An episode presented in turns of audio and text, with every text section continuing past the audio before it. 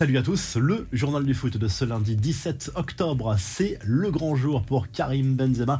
Sauf énorme surprise, l'attaquant du Real Madrid sera désigné ce lundi soir à Paris Ballon d'Or 2022. Il est le grandissime favori pour cette récompense individuelle cette année. Petite nouveauté, le trophée s'aligne désormais sur la saison sportive, en l'occurrence 2021-2022 pour ce trophée de 2022 et non plus sur une année civile comme avant. Benzema qui a remporté la Liga et la Ligue des Champions en 2021-2022 avec le Real Madrid, mais aussi la Ligue des Nations avec l'équipe de France à l'automne dernier. Et cette année, on rappelle que Messi et Neymar ne sont même pas nommés dans les 30 finalistes.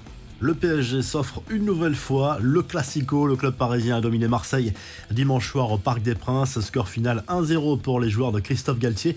C'est Neymar qui a marqué l'unique but de la rencontre dans les arrêts de jeu de la première période. C'est son neuvième but cette saison en Ligue 1, ce qui lui permet d'être seul en tête du classement des buteurs. Dans les images à retenir de cette soirée, cet énorme vent de Valentin Rongier à Marquinhos au moment de l'échange des Fagnons. Le Marseillais a clairement snobé le Brésilien qui souhaitait lui serrer la main, geste volontaire ou non, ce sera au milieu de terrain marseillais de s'expliquer. Au classement, le PSG est seul en tête devant Lorient, Lens et l'OM. Rennes et Monaco sont juste derrière. Strasbourg, Angers, Ajaccio et Brest sont relégables. L'autre événement de la soirée, c'est la mise au point de Kylian Mbappé sur son avenir juste après le match. Pas question de quitter le PSG malgré les informations sorties cette semaine dans la presse. Je suis très heureux. Je n'ai pas demandé mon départ en janvier. L'info, je n'ai pas compris. J'ai été autant choqué que tout le monde. Il y a des gens qui peuvent penser que je suis impliqué là-dedans, mais je ne suis pas impliqué. On est tombé des nues quand on l'a appris, juste pour dire que c'est complètement faux et que je suis très content à lâcher l'international français. Mbappé a été beaucoup plus flou en revanche sur sa relation avec Nasser El Khelaifi et son positionnement sur le terrain. On passe aux infos en bref, on évoquera le Classico Real Barça en revue de presse, mais on ne résiste pas à vous parler de ce pari fou du rappeur Drake mis à l'honneur par le FC Barcelone. Le Canadien avait partagé un combiné où il misait plus de 800 000 euros sur la victoire du club catalan.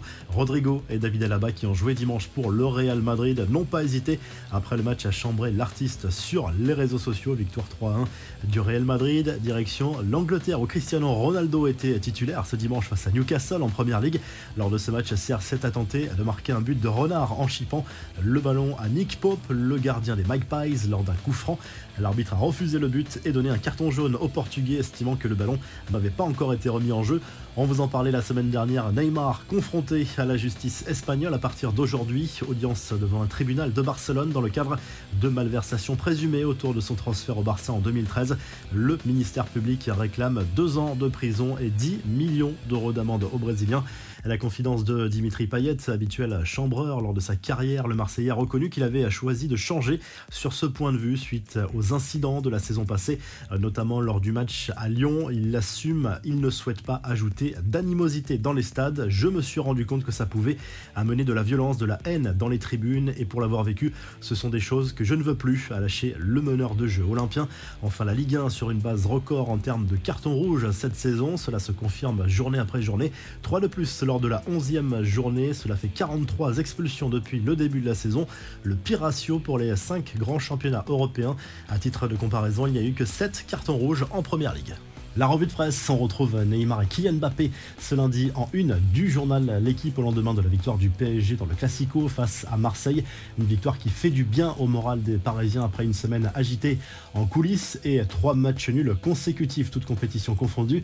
Du côté de la presse madrilène, Marca jubile après la victoire 3 buts à 1 du Real Madrid dans le Classico face au FC à Barcelone. C'est Benzema, Valverde et Rodrigo qui ont marqué pour les merengues qui reprennent les commandes de la Liga, désormais seul en tête le Real Madrid. Du côté de la presse catalane, en revanche, c'est la soupe à la grimace, forcément, même si le journal Sport reconnaît la supériorité du Real Madrid sur cette rencontre à Bernabeu. C'est la première défaite en championnat pour les joueurs de Xavi cette saison. À l'issue de la rencontre, le président Blaugrana, Johan Laporta, est descendu dans le vestiaire des arbitres pour demander des explications sur certaines décisions.